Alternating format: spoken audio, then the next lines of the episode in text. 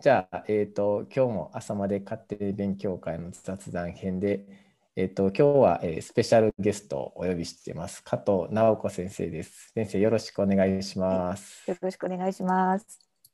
あお招きありまがとうございます。は。い。加藤先生をね、お呼びした一番の理由は、やっぱりすごいこう、まあ、女性医師として、こう、たくさんいろんな、まあ、こう、活動をされてると。で、まあ、ええいろんなポジション、キャリアもお持ちで、で、まあ、もちろん円錐角膜っていうことで、いろいろ、ま、啓蒙活動も含めて学術的なこともたくさん発信している中で、まあ角膜移植とかもたくさんやられてます。で、まあ、いろんなブログ等でもいろんな発信をされていて、まあ、先生のそのモチベーションであるとか、まあ、こう女性医師としての、まあ、女性男性ってまあもちろん、まあ、そんなに違いはないっていう中でもやっぱりいろんな違いがある中で、まあ、先生のこの女性医師としてのキャリアとか、まあ、若い先生方に対していろんななんか、まあ、女性の先生も含めてなんかいろいろお話を伺えたらなと思って なんかそうですね。あんまり結構ね、デコボコのキャリアになっちゃったんですけどね。私の予定と違って。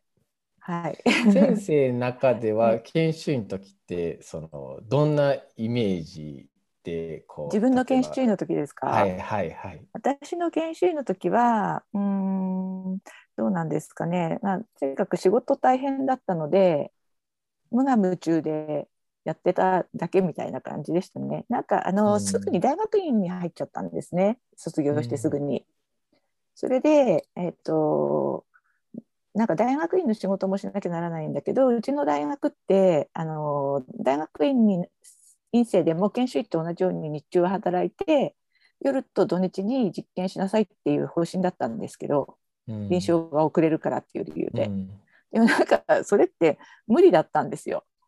うんうんうん、それで結局無理であので同期があの金沢大学の東出先生だったんですけどうん。なんか彼はすごい学年主席でよくできる人で結局からもいろいろ期待をかけられていてなんか結構早くに留学したんですよね。うんうん、それでなんかあの私でも実は10代の頃にすごい外国に住みたい子だったんですよ。うんで医学部に入っちゃったからもう無理かなって思ってて医学部に入るとみんな大体30代半ばとかで留学するじゃないですか。うんそれでなんか家庭とかもまあ家庭を持つ予定なかったんですけどその頃。でもなんか35歳とかになっちゃったらむ一人で行くのはまあ無理かなとか思っててもう単身留学はないかなって思ってたらどっちの子が行くことになったんで私も行きたいって思ってなんか教授に私も行きたいですって言ったら、あのーいいよって言われて、うんそれで、あのー勝手に行っちゃったみたいな感じですね。それ先生留学された時って何歳ぐらいの時？27で行きました。な早かったですよね。めっちゃ早いでしょ？ええうんそうそう。だからその留学前までは、なんかとにかく目の前のにある仕事とかタスクが多すぎて、何も考えられずにただ目の前のことをこなしていて、大学院の仕事も進まなくて、うんでどうしたらいいんだろうってなってたんですけどそこで一旦留学してあのあまりに若く行き過ぎたせいで何もできなくて最初の2ヶ月ぐらいが森田療法みたいだったんですよ。何にもできなくて、何もすることなくてあのアパートで寝てたみたいな。そしたらなんかすごい元気になって。はい。あのそうですね。ちょっとずつ元気になってった感じですかね。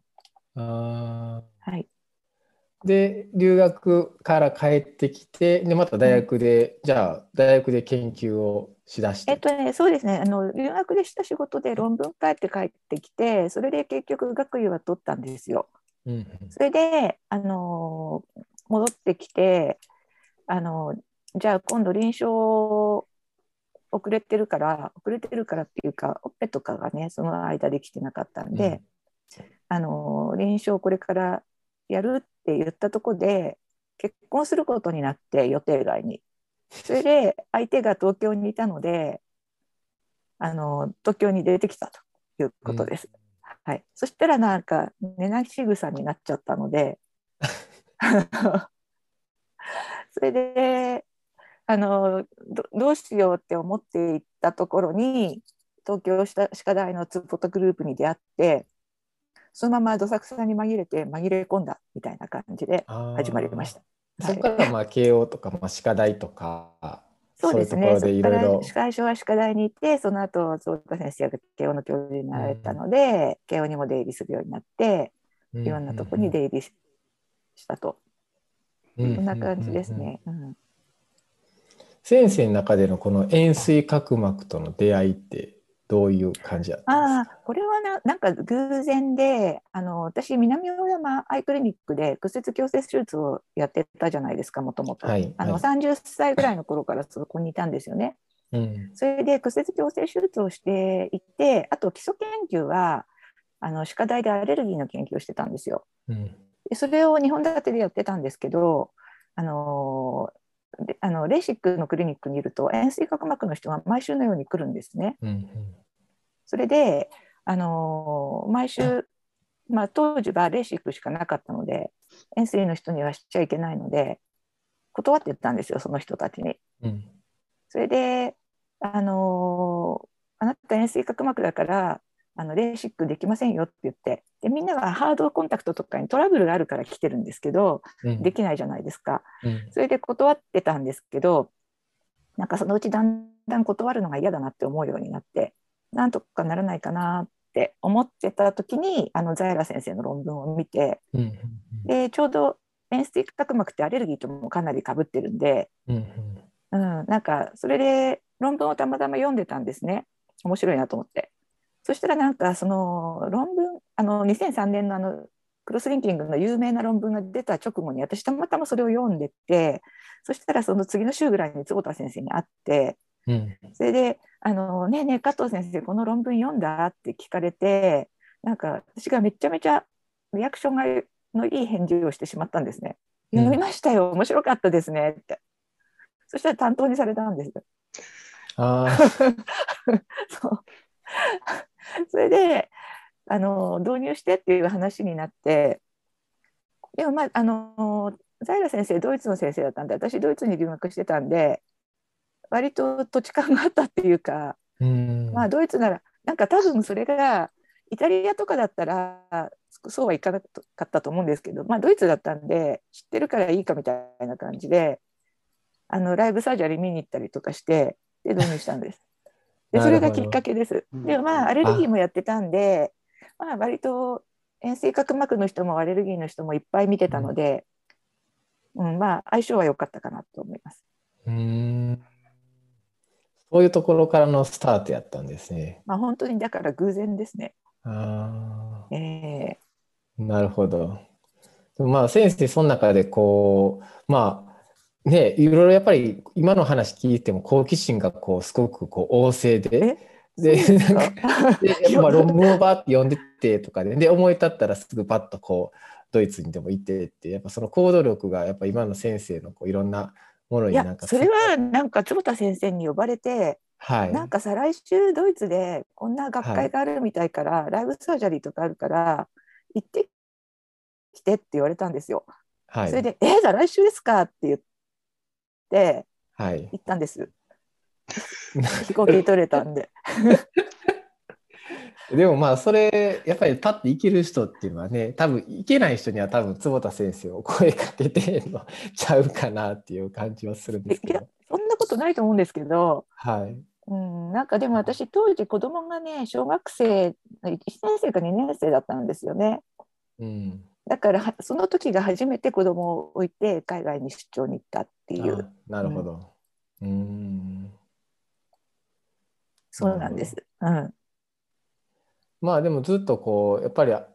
研究っていうか、まあ、臨床研究も含めて、まあ、その大学院時代のそういう、まああのまあ、ベーシックな話とかもそのいろんなことも含めてこうやっぱり人生の中でずっとやっぱりこうリサーチとかっていうのがあると思うんですけど、ええ。今の、まあ、例えば若い先生とかやっぱり、まあ、リサーチはよくこういうあの雑談とかで喋ってもみんなこう何をしたらいいかよく分からへんとかそういうのよくこう特に今の若い先生とかやったらよく聞いたりとかするんですけど、うんうんうん。先生なんかそういうのに対してこういいアドバイスとかってあいやります？いいアドバイスっていうか私あのやっぱりね臨床医は多少なりともみんなリサーチは経験した方がいいんじゃないかなって私は個人的には思うんですよね。うん。なんかあの考え方がちょっと変わるじゃないですかリサーチすると。だからみんなした方がいいなって言うんですけど確かに今の若い研修医の先生とかに「なんで眼科に来たの?」って聞くと「主義が好きで」とかみんな言うんで、あのうん、リサーチした方がいいんじゃないかなとは思いますね。うんうん、でも私はねリサーチ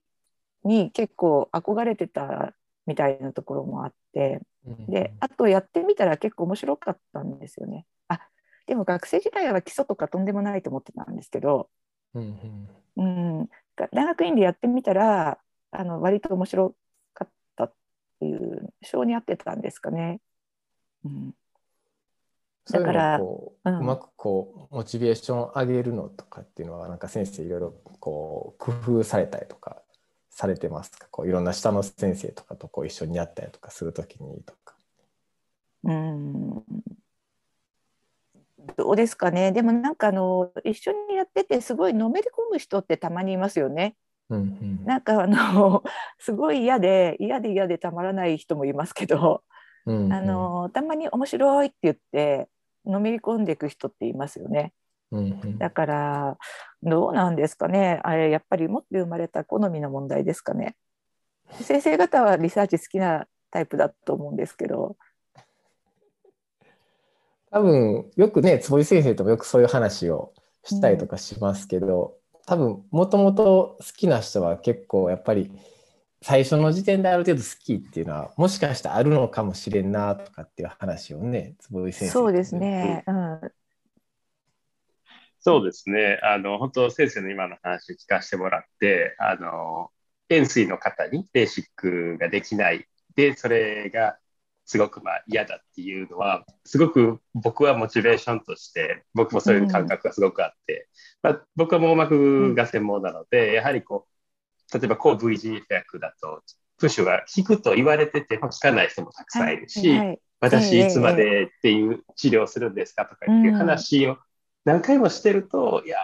なんかこんなもんだよっていう人もいるけど、あこの人はこう、この人はこうってことを知りたいっていうようなのが、まあ、言ったらきっかけとかによくなるんで、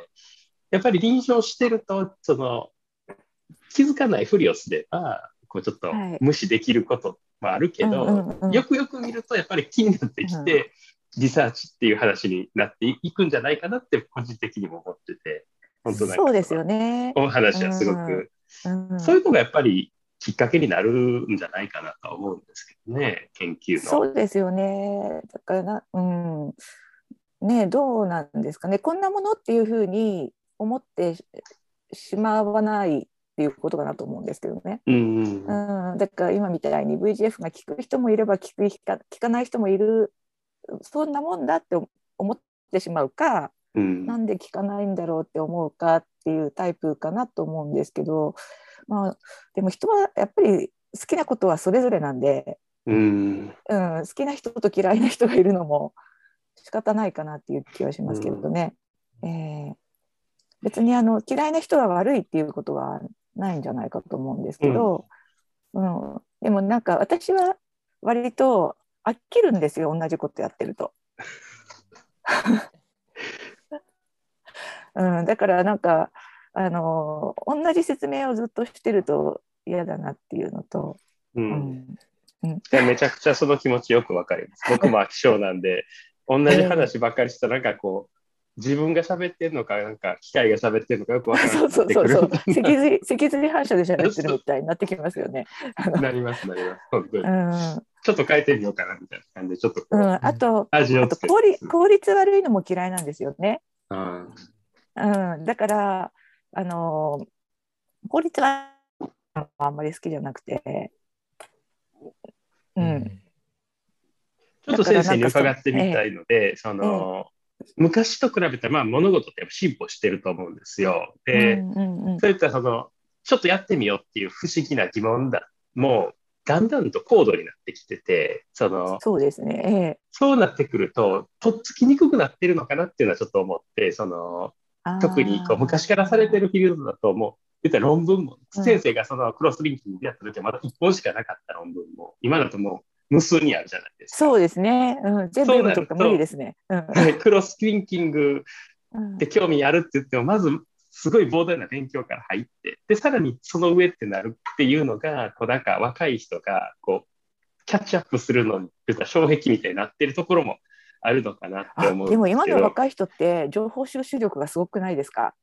ああ、なるほど、なるほど。なんか検索力もすごいしうん。すっごい勢いで調べて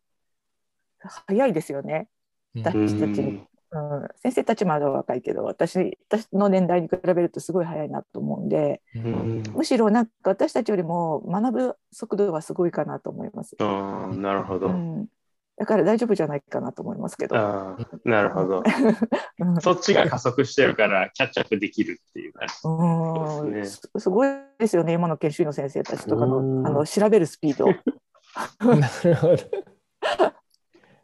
今はもしかしたらなんかパブメドで検索するだけじゃなくて結構ツイッターでフォローして結構そうある程度のリサーチャーをフォローするとか、まあ、そういうなんかあ昔そういう方法もね、はいはい、はいあるっていうのもね、うんあったりするかもしれないですようね。ん。あとまあなんか直近のレビューを読めば大体昔のことはわかるので、まあそうですねうん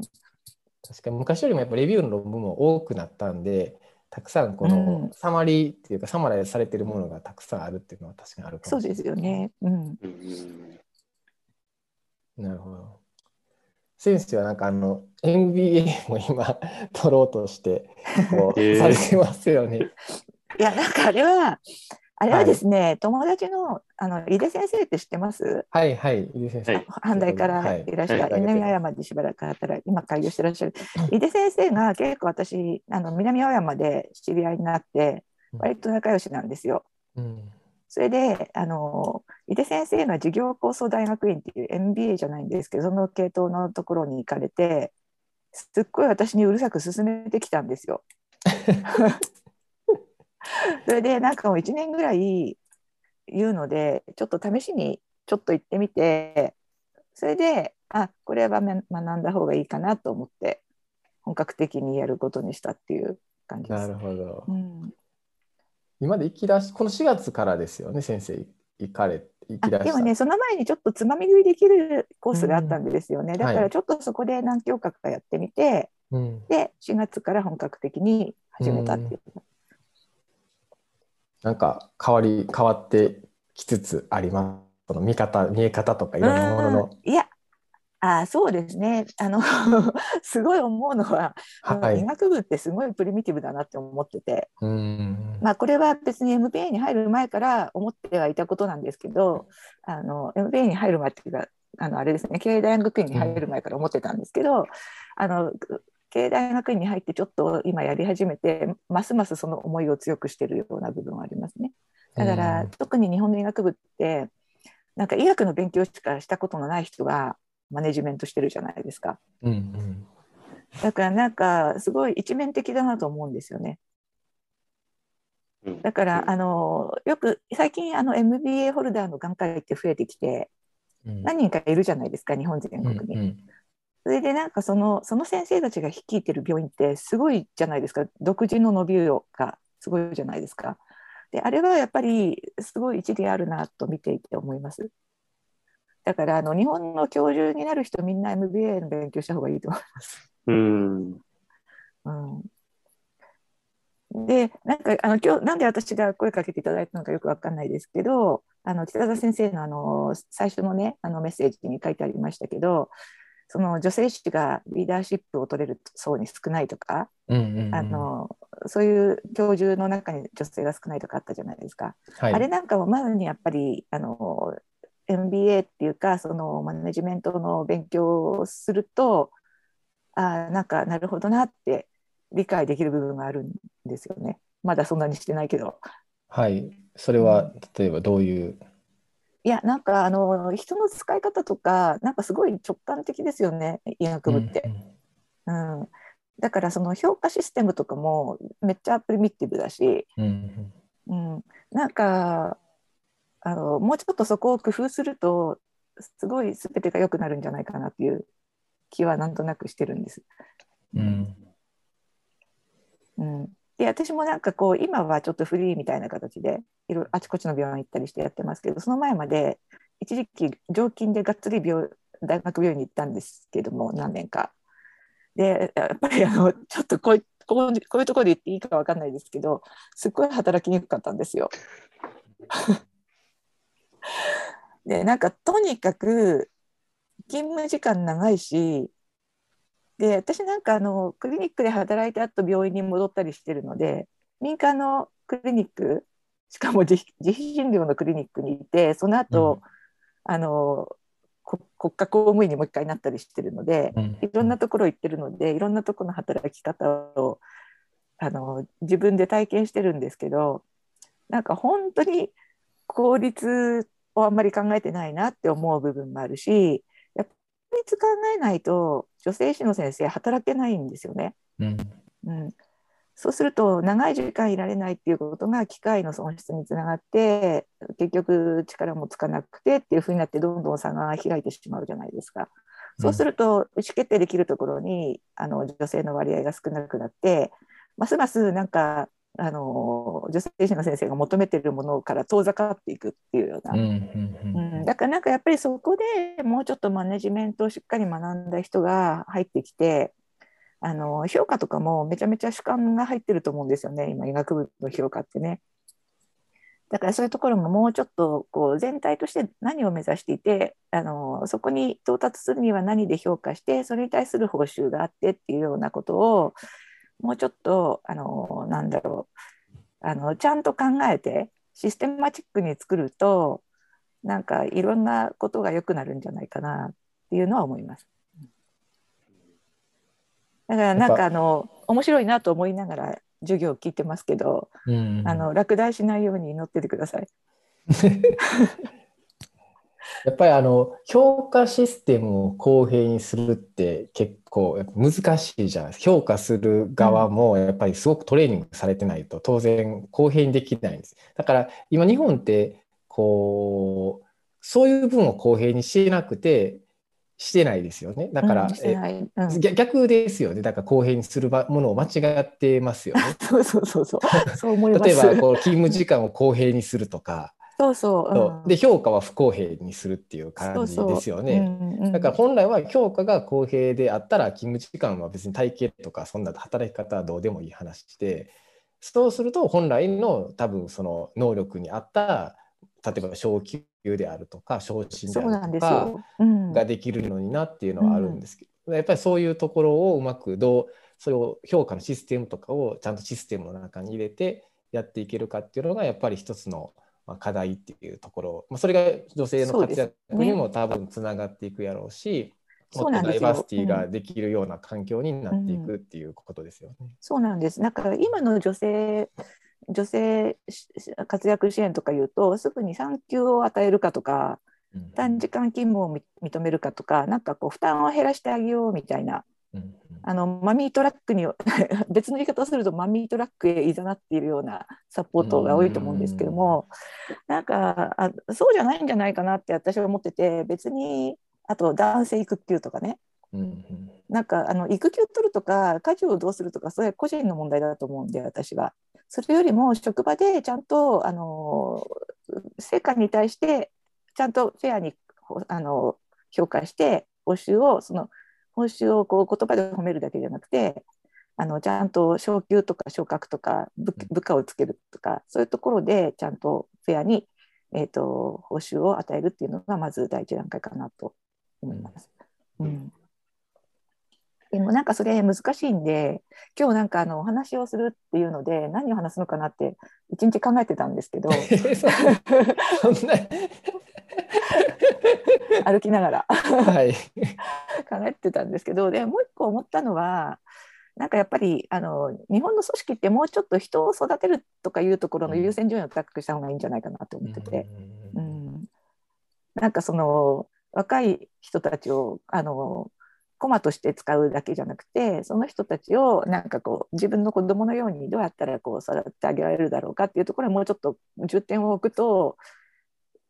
あのいいんじゃないかなと。そうするとなんかね、うん、あの何かやっぱり家の方で何かあったり体壊したりとかお子さん育てる人がいてあのみんなと同じ時間働けない人がいたとしてもこの人を伸ばしてあげるにはどうしたらどういうサポートしてあげればいいだろうかっていう頭になると全く逆の発想になってあのいろんな条件の人がスキルをつけれるようになるんじゃないかなって言おうかなって考えながら来ました。今言いました。ちょっと戻るんですけど、その、はい、はい、い。いですか？あの、いいですね。うん、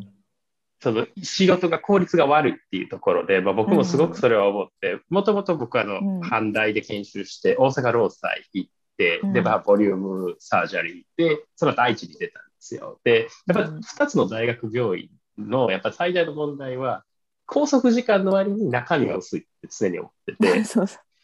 時間だけは拘束されるのに、やってる臨床量は多分労災の半分以下っていう感じで、だから、それを改善しないと、結局、その、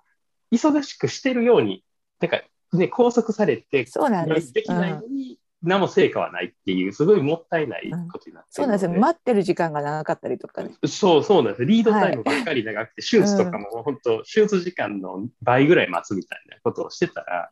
もむちゃくちゃ無駄じゃないですか。そうなんですよ。うん、なんであれってでもなんかそう大学病院とかは結構その医療医学医師と部門と看護部とかコメディカ部門がこう独立してるから、統合できないっていう問題がすごく大きいなって思うんですけど。そうですよね、うん、先生的にそれってなんか解決できる感じいやでもね大学病院のシステムはちょっと複雑すぎて部署もいっぱいありすぎて、うん、予算とかの問題もあるしこれはですねあの自分がコントロールできないエリアなんですよ私にとっては。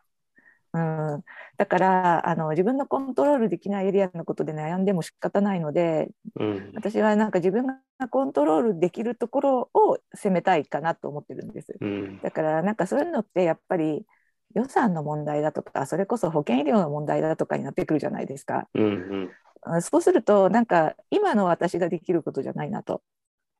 うん、そしたらまあ政治家とかお役人の人に頑張ってもらうしかないかなと。あとはその病院長とかそのレベルになってる人たちと話してなんとか、うん、してもらうしかないかなと思うんですよね。うん、ただ、あのー、そうですね。やっぱりあの病院長とかを助けるためにそういう経営とかマネジメントとかのある程度知識とか経験のある人が補佐で入った方がいいんじゃないかなとは思います。うん、うん、でも思うけど、ね、言っても私いくら言っても変わ変えられないですからねそこは。うん。結局だからそういうモチベーションが結構あって変えたいっていう人はなかなかその変えれないから、それと自分で作ろうって言って開業するっていうパターン最近すごく多いんじゃないかなと思って。だからすごく有名な先生が開業してすごく効率的に一番医療を開業医で提供するっていうのがもう大学からどんどんどんどんその人が出ていく一つの流れになってるように感じたんで。そうなんですよね。うん。ちょっと残念ですよね、それはね。大学が良くならないので。うん。そうですよね。うん。やっぱり研究の部門とかでもそういう感じってありますか？大学とあと先生とか他のところでも研究されてるんじゃないかと思うんですけど大学いやでもやうん、でもやっぱり大学は研究は一番できますよね。うん、研究する場所ですもんね。うん、であのやっぱり出ちゃうと何かとやれることはすごく限られてきますよね。うん、うん、で私はなんかあのおかげさまでなんかあの研究に使っていいよって言ってくださる病院がいくつかあるのでちょっとそこで非常勤でいろいろさせていただいたりしてますけどもうん。やっぱりでもちょっとできることは あんまり限られてないかな。うん、まあなって まあそれなりに、まあ、臨床研究とかねできてますけれども。あでもちょっと自分の名前で全部できないので他の先生にあの研究責任者になっていただいたりとか、うん。まあ、そういうようなことでちょっとご面倒をおかけしたりすることはありますね。うんうん、でも、うん、まあでもとにかくやっぱりもったいないと思いますね。私、あの、私大学病院割と好きなので、効率が悪いこと以外は。やっぱりあの普通の病院で見れないものもいっぱい見れるし、研究もできるし、人もたくさんいるじゃないですか。うん、だからあのそういうところからなんかこうあのがっかりして残ったらいい仕事できそうな人がたくさん出てっちゃうっていう今の状況は残念だなとは思いますね。うんうんいや、そうですよね。なんかやっぱり、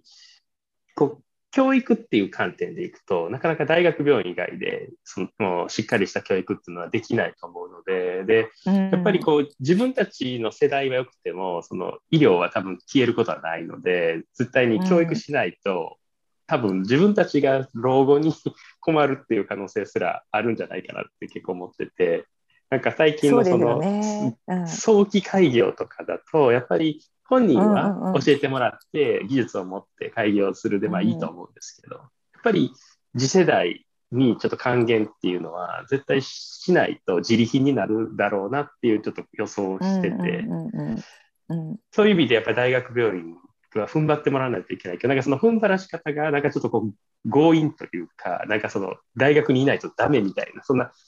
北風と太陽でこうなんか寒くしてもなかなかハッピーに残れないから、なんかもっとこういい場所にししないとみんなハッピーになれないんじゃないかなっていうのを。そうですよね。まあ少なくとも楽しい場所に、ね、なるといいんですけどね。いや、そうですよね。本来楽しいはずですよね、みんないうん、なんて。かすごくお金が儲からなくても楽しいっていう気持ちがあれば人は残ると思うので、う、うんんうん確かに。はい、そうですね。やっぱり楽しいっていうのは一つめちゃくちゃ重要なキーワードで。やっぱりね、そこに多分だからみんな最近抱えてるのは現状多分みんなそれなりに満足している人はいるとは思うんですけど未来に対しての不安がすごいある人が多いような気がしてて、うやっぱり。うん。なんとなくそういう感じがやっぱあってだ今はいいけどやっぱこの先どうなるやろうとかっていう。やっぱりそうなるとみんなこうやっぱりなんていうかその例えば自分が今貧しくても自分が今できてなくてもこの先例えばキャリアがあるとかなんか頑張ったらこうなるとかっていうのがあれば多分頑張れるとは思うんですけど多分この先ないやろうとかって思った瞬間にやっぱりこうモチベーションが保てないし、まあ、面白くないし、まあ、どんどんこう嫌な嫌なこう悪いサイクルに入っていってでなんとなくこうこうなんていうかまあだから外に出ていくとかやめていくとかいろんな話になってしまうかなとか思うのでそうなん昔に比べてこの、まあ、未来明るいなんかこう楽しそうなんかそういうのがやっぱりこうだんだん少なくなってるんかなっていうのがあるのでそういうところあそうなんですかね。今のはい若い人もそう思ってるんですかね。私はなんか自分が年取ったからあの現実が見えてきたのかなって思ってたんですけど。まあ、まあもちろん大学とか、まあ、もちろん個人にもよるやっぱどういう人がいるかっていうことでやっぱり全然そういう雰囲気って変わるの違うかなとは思うんですけどやっぱりまあだから逆に僕も今大学にいたりとかするのでやっぱりそういうのをまあ伝えていけるような立場になっていけたらいいのかなと思っていつもこう意識しようとは思ってるんですけどうんうんうんうんやっぱり一つ、まあ、先生の今日の話を聞いても、まあ、やっぱりそういう楽しいっていうところがやっぱりまず一つ一番重要なところなんかなというふうには今思いましたね。はいうんまあでもなんかな何が楽しい要因なんでしょうね。うん、やっぱりそれはそう未来のワクワク感とかじ未来へのワゃないですか。ね。例えば研うん究とか。にしても、うんうん。例えば先生最初クロスリンキング最初のした時とかにしてもこれやっていくってなったらそれは楽しいですよね。新しいことを開拓していって新しいことを始めていってっていうそういうなんかワクワク感っていうのがやっぱりだからそういうのが研究とかにやっぱつながっていくに違うかなと思うんですね、全然わからないものを作ってってなんか見つけてってで発表してってもちろん失敗もあるけどそれがまあ楽しいっていう話になるの違うかなと思うので。うんうん、そういうまあそうですね。うんはい。それがやっぱり一番、えーそれがまあ大学のやっぱ魅力なんじゃないかなと。はい新しいこととか知らなかったことに触れてうんチャレンジする魅力うんみたいな感じですかね。そうですよね、やっぱりね。うんはいうん。僕はなんかもう一つその今のであってその治らない病気、特にやっぱ僕ら医者なんでその治らない病気を治せる瞬間っていうのが多分すごい楽しいというかそのモチベーションじゃないかなと思って。それはその労災にいた時に労災って結構外傷が来たりして、で緊急で結構遅くまええ。で本当やったりするんですよ。ただやっぱりまあ、エミ先生がうその腕がいいので、そういうのをちゃんと直すんですよね。で、はいはい。夜までかかっても治ってたら別に遅くても、それってそんなしんどくないんですけど、まあ、片わかりますやちょっとうん某病院とかで、その治らないというかもう、こんなオペにこんな月休むのかみたいな感じの オペに夜まである程度、精神的なしんどさってやっぱ全然違って、やっぱり。治るところにいたいっていうのはすごいあるし、やっぱり新しいことで治る場面っていうのは、医者にとっては最大のモチベーションじゃないかなと思うんですよ。うんそうですね。うん。だから、そういうのをやっぱり提供、昔は大学病院って多分そのセンターだったから、そういうのを一手にうん提供してたはずなんですけど、なんかそれが分散しているのかなとか、その上手い人って結構いろんなとこにいるようになってきてるじゃないですか、そういう。そうですね。できる人がうん。うんなの、で、なんかそういうのも関係してるような気がすごいするんですよね。うん。うん。いや、まあ、その流れは止められないので、うん。あのまあ機械とかもすごい良くなったしボリュームサージャンでうまい先生が自分のとこで開業するっていうのも昔はあんまりなかったけど最近すごく多くなってきたじゃないですか。でその流れは止められないですよね。うん、そしたら、うん、どうですかね大学とか大きい病院が生き残っていくためには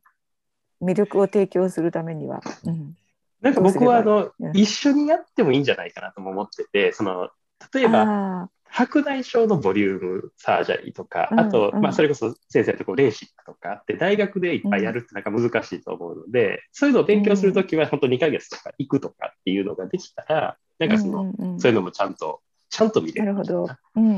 なかなか今ってそういう、先生がおっしゃられたその労働力、コマとして大学とかも使うじゃないですか、来た人を。うんそしたら2ヶ月離れられたら困るっていう話になると思うんですけど。そうそうそうそう。なんかありそう。でもそのセリフ聞きそう教育っていう話だと、やっぱりこう2ヶ月でも開業医さんで白内障1日何十件してるところとか行ったら、多分大学でね、週数件見るよりもはるかに理解できると思うんで、うんそういうのがうまくできたらいいと思いつつ、自分も大学に行ったら研修医になったら困るなみたいな話になって、すごく悩ましいところかなっていう気もするんですけど、やっぱシステムが効率化すれば達成可能なのかなっていうふうにはちょっと思ってはいるんですけどね。そうですね。やっぱりあのすごい雑用とかも増えてますしね、今。うーん。うん、なんか入力しなきゃならないものとか、昔に比べて医者が入力しなきゃならないものもすごい増えてるじゃないですか。だから効率化できるとこはしていかないと、なんか永遠に手が足りませんよね。うーん、そうですね。うん、でなんかそんなことばっかりね若い子にさせるのもかわいそうな気もしますけど、うん、でもしてくれないと困る部分ももちろんあるというのはありますけどね。先生、ドイツはどこに留学されてたんですか？ドイツはあのちっちゃい町でエアランゲンっていうニュルンベルクががさ北に30キロぐらい行ったとこなんですけどあのナウマン先生ってあ知ってますよね北田先生？はいはい。知ってあの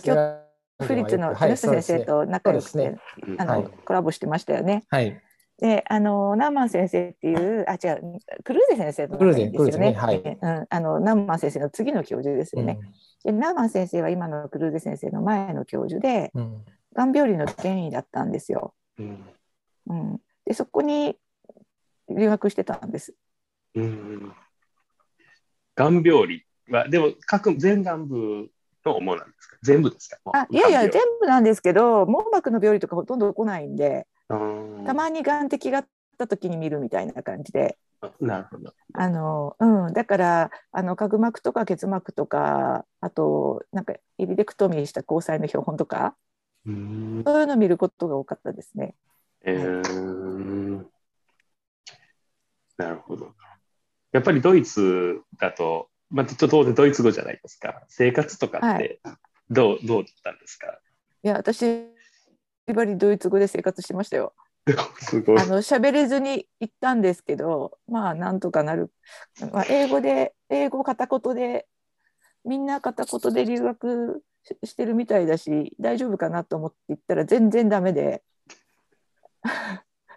私ラジオドイツ語講座とか聞いてたんですけどラジオドイツ語講座で喋れるようになるわけがないじゃないですか。だからしかもなんかそのドイツ語も英語も一定のレベルに達してない状態でドイツに行くとどっちも出なくなるんですよ最初。ううんんそれでなんか本当に最初の2ヶ月ぐらい失語症みたいで喋なんか英語で話しかけられると大体わかるんだけど答えようとすると英語もドイツ語も出ないっていう感じになって。それででも若かったんで2ヶ月ぐらいいたら片言で返せるようになってきて。うん。それでドイツ語がある程度返せるようになったら英語も元のレベルぐらいまでは戻ってきたっていう感じ。うんすごい。なんでもなんか、か何せ何せ一人だったんでそれがないと生きていけなかったんでまあ生きていけるぐらいにはなりました。でも今でも先生に、ドイツの日常会話やったら全然できるっていう感じで維持されてるんですよね。あ旅行は全然問題ないですね。ね多すごいです、分あ全然かどうかわかんないけどまあまあ問題ないか、ううんん。でもだいぶ忘れましたけどね。なるほどうん。先生にあの最後でこう、まあ、女性の先生いろいろ会とかもいろいろやってるとは思うんですけど他の女性の先生とかってなんかどう考えてるんかな？僕らもまあもちろん女性の先生とかって喋ったりするんですけどいわゆるそういう時とかって皆さんどういうところに不満っていう問題とかがあってどういうところにみんな困ってるのかっていうのをあんまりこう、うん。オープンになってない気もしたりとかオープンになってないしあんまり自分のことみんな言いませんし、ですよね。なんか割とね、はい。日本の女性ってあのー謙虚なんですよね。なんか私と違ってだから私と違ってっていうかねでも自分のことを思い出してもなんかそのに30代とかの時って目の前のことでもういっぱいいっぱい過ぎて後にどうなるとかいう発想にあんまりならないんですよね。うんうん、で若いうちってあのアルバイトに行っても自分の経験値よりも時給がたくさん来るような感じじゃないですか。わうん。こんなもらえるの？みたいな外来に座ってるだけで。うん。だからあのアルバイトして一生暮らせるんじゃないかみたいなことを若いうちって思うんですけどで忙しいしこれでいいんじゃないかと思うんですけど、まあ、40過ぎるといろいろみんな悩みが出てくるんですよね。うん、だけどなんかその40過ぎてああこれをやっとけばよかったとか私も本当はこうしたかったとか思う年になってもそこからは再度チャレンジできないことになっちゃってる場合がかなり多いので、うん、あのーそうですね。でなんかもうそうそうなっちゃったらもう口つぐんでみんな言わないっていうことが多いと思うんですけど、うん、だからどうなのかな。だから私は思うんですけどあの私ぐらいの年になった人があの言うのが大切かなって私は思ってて。ああ代弁してあげる代弁してあげる。多分若い、い子たちは今それどころじゃないしうん。もうあと10年経った時にこうなるっていうのは私自身も全く想像もできなかったんですよ。どうなるのか。うんうん。うん、で当時は研究楽しかったしクロスリンキング子供を置いて海外出張行ってクロスリンキングのライブサージャリー見に行かなきゃいけなかったし、なんかこういっぱいいっぱいでうんあんまり先のことまで考えてられなかったんですけどなんか今から振り返るとああの時こもうちょっとこうしとけばよかったんだとか今になって思うんですけど、ううん。なんかねやっぱり本当はその経験してきた人たちがあのそのままいるとこうなっちゃうよっていうようなことをもっと言ってあげた方がいいいいのかなって思ったりもするんですけどね。うん、それはうん、例えばどういう例えばそれは例えばあ頑張って続けるっていう感じですか？一つのキあ続けるのはもう基本ですね。ー基本。まあだ続けるのはまああ基本本当は基本なんですけどうん。あのそうですね。例えば私あの東京30代出てきた時に一回オペやめてるんですよ。あなるほど、うんううん。ん、であのその金沢にであの自分から戻って金沢に行った時に一回白内障オペをしばらくや1年ぐらいやってたんですけどあの東京にその後出てきちゃった時に研究もしたかったしあのそろそろね30過ぎてたんで子供も欲しいなと思ってたしなんかその戸ざまだしうん研究もしたいしオペもしたいし子供も欲しいですっていうのはちょっと無理かなっていう感じででまあ研究が優先順位高いからまあじゃあオペはいいかって思って一旦白内障とか全部やめたんですよ。それでその後でもまたレーシックをする機会になったのでレーシックだけは続けてたんですけどもあのただ今から思うとなんかそこで完全にやめないでちょっと細々とでも館内オペも続けておいた方が良かったかななんて思う時もあるんです。うん、うん、だからあのなんで再開した時すごい大変でしたしね。うん、40過ぎてから再開したんですけどなんかその時はめちゃめちゃ苦労したんで、うん、だからあの後から考えてまあ自分にとっても未知のことが多いじゃないですか。これから、うん、あのこんな風なキャリアになっててもその場になってみないと分かんないし。だからそれをあのそのペースでいいと思ってたら5年10年経った時にこんな悩みが出るかもしれないよっていうのをもっと先輩と交流して聞いた方がいいんじゃないかと思うしじゃないとなんかその多分その年代の彼女らが言わないのは知らないから言わないっていうこともあると思うので。あなるほど。うん。でなんか本当に目の前のことねあの必死すぎてあんまり考えが及ばないんですよね。うん、うん、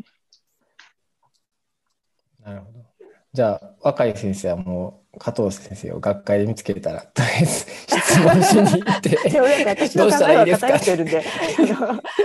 私の考えは偏ってるんで、はい、あのまあいろんな人に聞いたらいいと思いますけどあと聞かれた人も、うん、なんかあまりかっこつけたりとかあの他他の人に忖度したりせずにもっと正直な気持ちを伝えてあげたらいいかなとは思うんですけどね。うん、でまたこう年取ったら年取ったでいろいろ忖度するようになるので忖度するっていうか周りの人に気を使ってですね、あの普段お世話になってるからこんなこと言っちゃいけないかなとかあとなんか日本の女性ってやたら気を使うじゃないですか周りの人に、うんうん、あのきま、相手の気を悪くしちゃいけないって言って自分を抑えることが多いんで、でもまあそれもまあほどほどでいいんじゃないかなと思うんですよね。うん、じゃないとなんか後輩かわいそうだし。うん、そうなんです。よ。うん、で、なんかこのジェンダーギャップの話って実は最近論文がいっぱい出てるのって知ってます？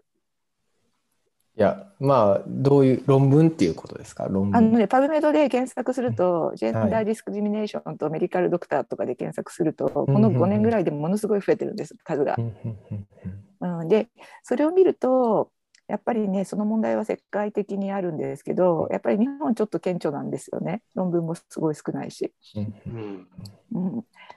だから、そうですね。あのやっぱりその問題はあるので、だけどなんかあのまあ問題ないわよとか あのこう女の友達と話しててもでももうだいぶ時代は変わってきて良くなってきたわよねってなんかこうみんなあのポジティブに言いたいんですよね。うん、うん、だけどあの数値ではちゃんと出てるわけで。うん、でなんか 私はそこもエビデンスとして捉え捉えて伝えたいなと思うんですよ。うん、うん。やでもあの、先日もそのアルボ行ってる時にアルボの会場だと、やっぱり男女の比率ってほぼ1対1ぐらいでそのメディカルドクターのプレゼンターにしろモデレーターにしろ男女比、まあ、女性の方がむしろ多いんじゃないかくらいな気持ちにさなるセッションもいっぱいあるんですけど日本だったらもう絶対ないじゃないですか、日眼とか言っても。ないですね。うん、だからあれ自体がやっぱ物語ってるかなという気はその何が原因にしろもう全然ずれてるっていうギャップが凄まじいっていうのはもう顕著ですよねそういう意味で。そうですね。でもなんかそれをね男性の先生の方からそういうふうに指摘されるっていうのは先生たちすごいですね。うん。まあ僕のボスも女性だったりとか、僕のボスも女性や。えーうん、結構やっぱり西海岸っていうのもあるかもしれないですけど。うね、うん、うん。そうなんですか。うん、そうですね。まあやっぱり、いや、そこにいると、長くいると違和感を、日本を見たときに、そういう違和感を感じる目になってきた感じですね。あそうなんだ。やっぱ外出ていくことは大切ですよね、そういう意味ではね。いろんなもの見るのね。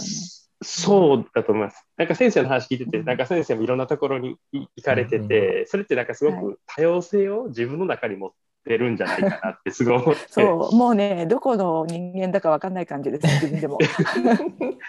いやなんか日本ってどっちかっていうと一箇所でもうなんかこう奉公していきましたみたいな好きじゃないですか、はいはい。ストーリーとして。でも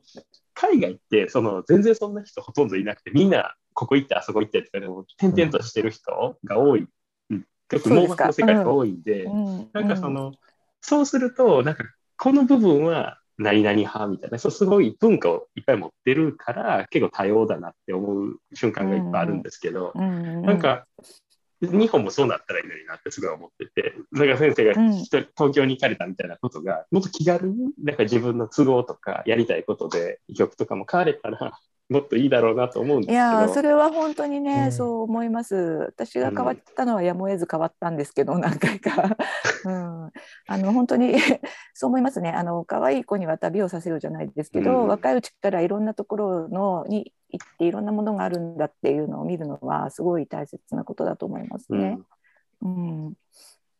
なかなかね、それがまだ難しいですよね。こそうですね。難しいかないだけなのかちょっとわかんないですけど、あまりしてる、うん僕もだからラッキーなことに大阪からあ名古屋にも行ったりとかすると、やっぱり異曲が全然違ったっていうのはすごいショッキングというかそう、常識が違いますもんね。全然そう提前提の常識がね。うんそうですね、本当、道具も違うし、多分これがまたあの東東京とか行ったら、また全然違ったりしたと思うんですけど、本当にそうこですね。うんかなり、ね、日本といえども違うなということを、行くまでは全然思ってなかったんで、そうでもなんか違うものにぶつかると考えるじゃないですか自分で、うんうんうんうんこれどねうして違うのかなとか本当はどっちがいいのかなとか考えるようになるので、うん場所変えるのもすごい大事だと思いますうね。んいや、本当そうですよね。うんあのなんなんでしたっけ北澤先生のさっきの質問女性の先生はどう思ってるかでしたよね。そうだね。はいはい。うんあ皆さんそうです。どう思ったかなうんそれはちゃんとおはい答えできましたかね。うん、だからきっとね、あの夢中あまりに大変すぎて忙しすぎて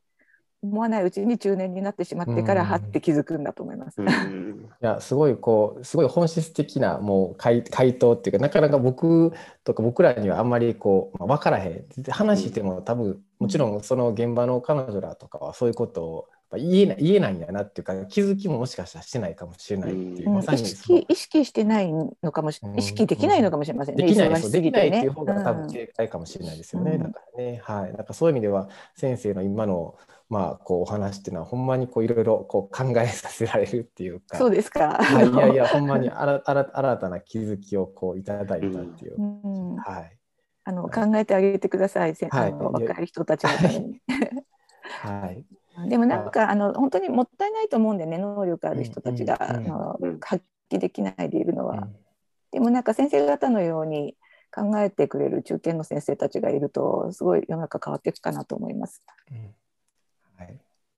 先生じゃあ今日はまあいろいはいろこうすごいいろんなお話を伺えて本当に楽しい時間でしたので、はいい。なんかまとまりなくすみませんでいしえ